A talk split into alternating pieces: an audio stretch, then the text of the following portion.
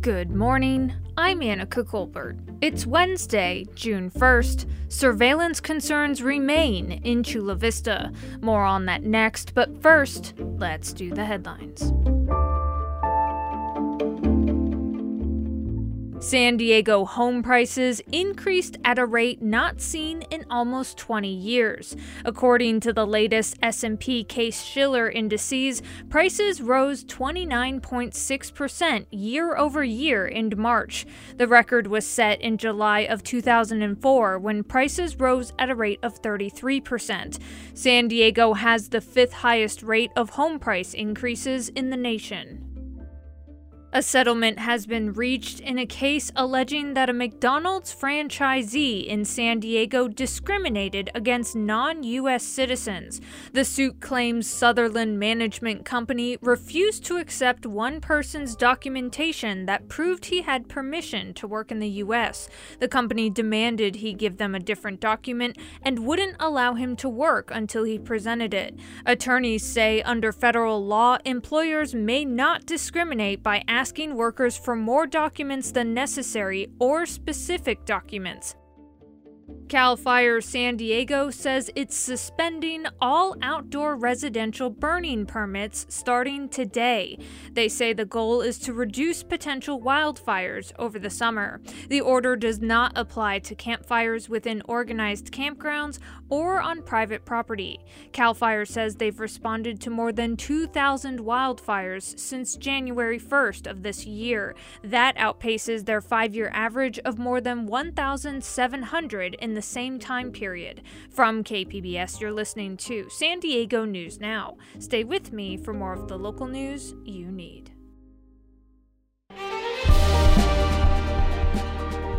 Hi, I'm Bill Hoehn. And I'm Ted Hoehn. Over the past 50 years, our family has brought many world class dealerships to Carlsbad, including Mercedes Benz, Porsche, Audi, Honda, Acura, Jaguar, and Land Rover. That's right. This year we're celebrating 50 years in Carlsbad. So, on behalf of the entire Hoehn family, we want to thank San Diego. Throughout the years, we've taken tremendous pride in meeting and even exceeding our customers' automotive needs. We value the relationships with our clients and look forward to serving you for years to come. We invite you to visit one of the Hoehn Carlsbad dealerships or hoehnmotors.com.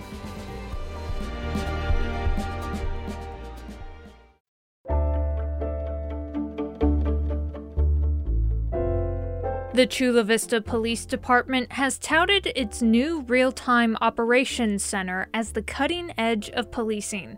But a contract with Motorola Solutions to provide software for the center continues to alarm privacy advocates. KPBS's Amita Sharma explains. The city's contract with Motorola Solutions was a hot topic during a February meeting of the Chula Vista City Council.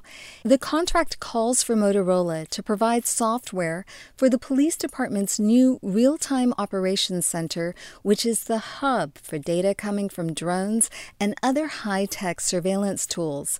The spotlight was on the deal following a KPBS story on how the contract's terms essentially handed over city residents' private data to Motorola. In late 2020, Councilwoman Jill Galvez voted to approve the contract without comment. But one year later, she had questions. It would be wonderful to hear just a high level response to some of the allegations that we've been reading about and KPBS and hearing about in terms of Chula Vista's contract with Motorola and selling out data privacy. Galvez sought answers from then Chula Vista Police Captain Don Redman. He said at least one of the Motorola contract terms was a mistake. It was part of an older template contract that they gave us. Later, KPBS learned that after the story, the city had quietly amended the contract to remove a provision that would allow Motorola to license or sell customer data that had been stripped of names and other identifying factors. Albert Fox Cahn is the executive director of the New York City based Surveillance Technology Oversight Project. He was harshly critical of the original contract, calling it Orwellian.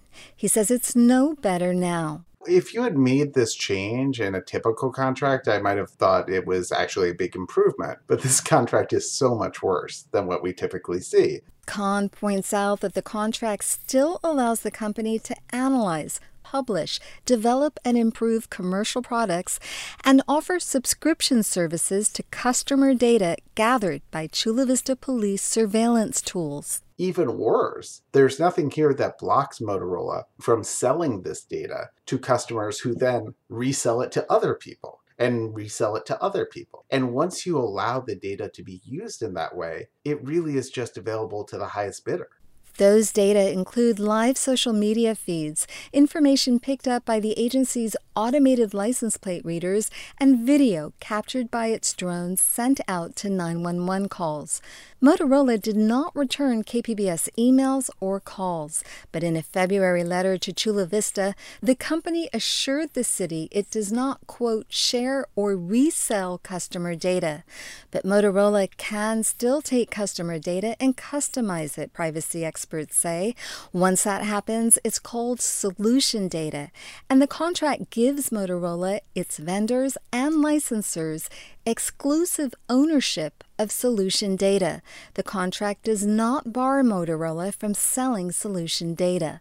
The change is window dressing. It's performative art. It's meant to give, you know, comfort to people that aren't paying attention. Privacy advocate Brian Hofer says the Chula Vista City Council's approval of the original Motorola contract was bad enough. You know, if this had been the first instance, I'd give them a pass and just say it's negligence. When it happens a second time and it's this obvious that it's a bad contract, it seems like there's some intent to allow this to happen. Chula Vista Councilman Steve Padilla concedes he and his colleagues should never have approved the original Motorola contract, but he says he's now comfortable that the amendment made earlier this year protects Chula Vistans' privacy. Nobody's being spied on, and nobody's data is being collected, and nobody's data is being shared, and nobody's data is being sold. Nevertheless, Chula Vista City Attorney Glenn Googins says the contract is still under review.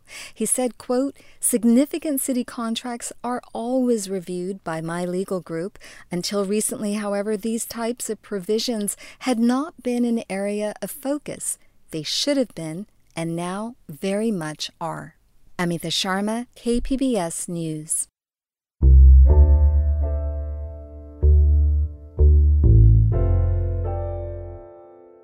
State law says police have to release shooting videos within 45 days, except under the narrowest of circumstances. But the San Diego Police Department kept videos from one shooting under wraps for two years until now. KPBS investigative reporter Claire Trageser explains. And a warning this story contains graphic sounds and descriptions. She's kicking the glass out of the window. Oh, Lord yeah, I don't know if eventually she's going to jump out or something. But just before 10 p.m. on May 23, 2020, people began calling 911. 26 year old Rosa Calva was having a mental health crisis on the fourth floor of an East Village apartment. She was breaking glass and throwing things onto the street. Hey, hey! Stop throwing glass in here! Police responded, got a key to her apartment, and went inside. Calva, armed with a steak knife, barricaded herself in the bathroom. Police then used a sledgehammer to break a hole in the bathroom door. They shot pepper balls and used a police dog to try to get her out. Then they broke down the bathroom door. Officer Andres Ruiz says he thought he saw Calva swing her knife at another officer and he shot her. It turned out he was wrong, according to the police internal affairs report. That report, along with video and audio from the incident, should have been made public long ago under California law. But they weren't. David Loy is the legal director of the First Amendment Coalition. The point of California's transparency laws is to give the press and the public the right to decide that for themselves and not depend only on the police department's own explanation for why it did what it did. At first, police said the records shouldn't be released because there was an active investigation and Calva, who survived the shooting, was being charged. Two years later, the First Amendment Coalition sent a letter demanding they be released. And earlier this month, the department relented. I hope the city and the police department in particular will take the lesson from this case that they are subject to the California Public Records Act, the same as any other agency. Hey, hey, stop that! In a statement, a San Diego police spokesman said the department releases or withholds all records in compliance with the current laws and mandates. Officer Ruiz, who shot Calva, has also fired on suspects three other times, according to police records.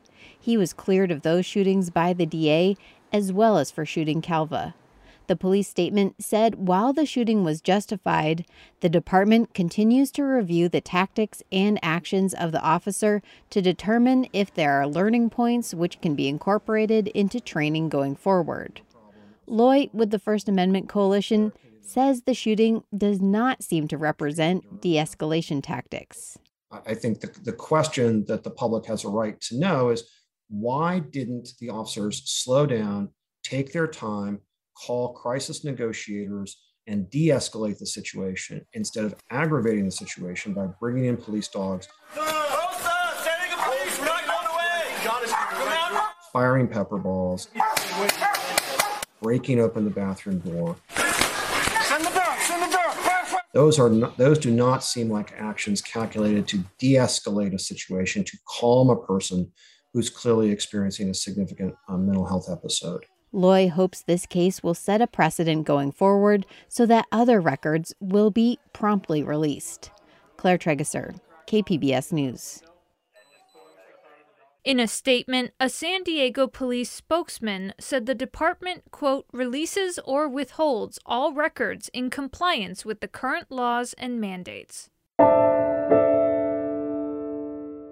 California Senator Alex Padilla was in San Diego on Tuesday to tour an affordable housing community that could be a model to get people into housing.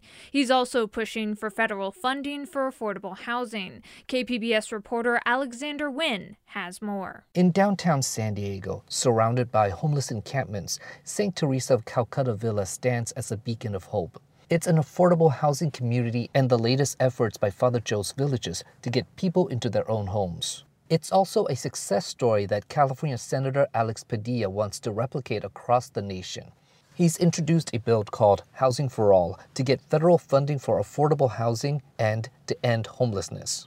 And it's a plan that works from the bottom up. We know that every community is different, every city is different, but we seek to invest and scale up proven successful state and local programs that meet the different needs of different communities. The bill seeks $500 billion for different housing programs and initiatives over a 10 year period, though it faces long odds of becoming law. Alexander Nguyen, KPBS News. Coming up, state data shows California lost on average five childcare businesses a day during the pandemic. One center told me they had over 100 infants on their wait list. I was like, well, we're he's to be, you know, in preschool by the time you call us. We'll have that story and more next, just after the break.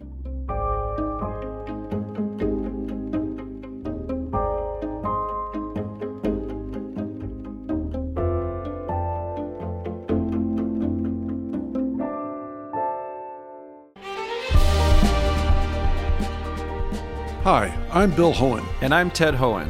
Over the past 50 years, our family has brought many world class dealerships to Carlsbad, including Mercedes Benz, Porsche, Audi, Honda, Acura, Jaguar, and Land Rover. That's right. This year we're celebrating 50 years in Carlsbad. So, on behalf of the entire Hoehn family, we want to thank San Diego. Throughout the years, We've taken tremendous pride in meeting and even exceeding our customers' automotive needs. We value the relationships with our clients and look forward to serving you for years to come. We invite you to visit one of the Hoehn Carlsbad dealerships or Hoehnmotors.com.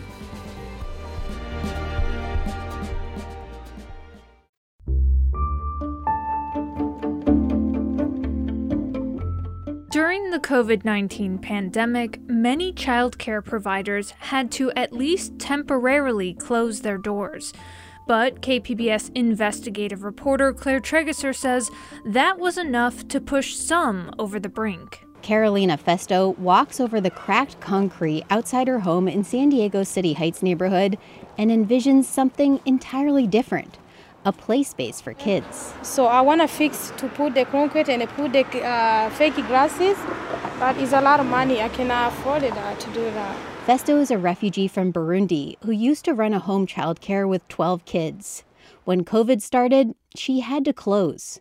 All her clients were refugees who worked in hotel housekeeping, and they were laid off. I lost my clients because the parents, you know, they didn't go to work, so they decided to stay with uh, with the kids. So I lost my job that way. Festo's childcare was one of almost 4,000 that closed in California after COVID hit. During the pandemic, the rate of childcare closures nearly tripled, on average, almost five a day. And many of those businesses, like Festo's, have not been able to reopen. It was very tough and very difficult for me to come back in business. A lot of clients moved out of San Diego. In many places, closures hit the most vulnerable neighborhoods the hardest. And while there was some government aid for childcare, it didn't do enough.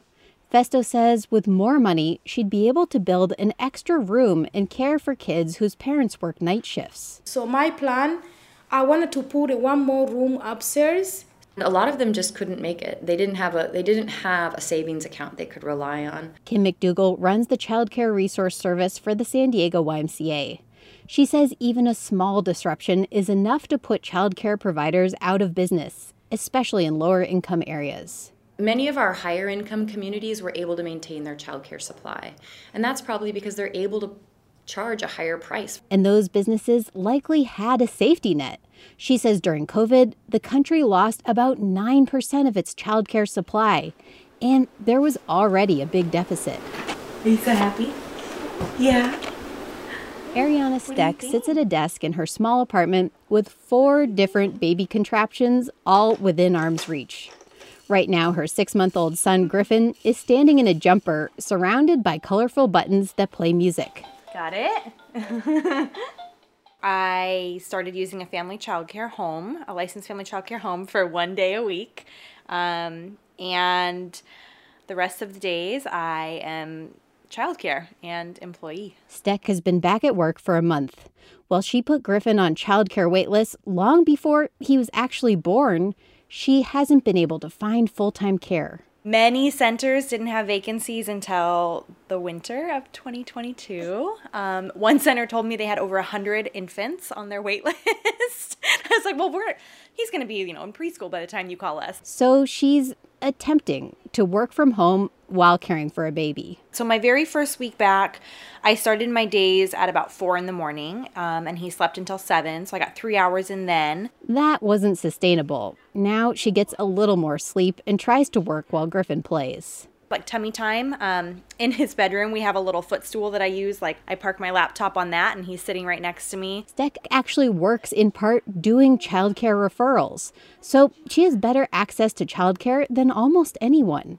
And when she was pregnant, she knew there was a childcare crisis. But once like you're sitting in it, you're like, oh, this is a crisis. There, there is a legitimate thing happening here where there is a huge demand for infant care and the supply is just not there. She says if she didn't have a flexible employer, she'd have to quit her job. Claire Trageser, KPBS News.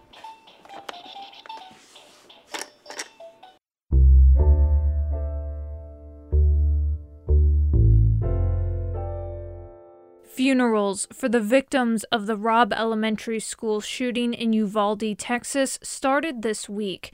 As the community continues to grieve, a San Diego County nonprofit is delivering therapeutic teddy bears to help with the trauma and loss. KPBS North County reporter Tania Thorne has more. The Comfort Cub is a nonprofit in Encinitas that provides therapeutic teddy bears to anyone experiencing a broken heart as a result of a loss or trauma. Over the weekend, volunteers packed over 900 therapeutic teddy bears for the community of Uvalde. Marcella Johnson is the founder of the organization. So we have enough for every student in the school, and we have enough for the staff. And additionally, um, we decided that There's a lot of people that are hurting in the community. So we're also donating another 300, and that will go out there on Thursday. She will be delivering the teddy bears in person in hopes they will help mend the broken hearts of the community in Uvalde. To sponsor a bear, you can text GIVE to 858 223 7744. Tania Thorne, KPBS News. And that's it for the podcast today. As always, you can find more San Diego news online at kpbs.org. I'm Annika Colbert. Thanks for listening and have a great day.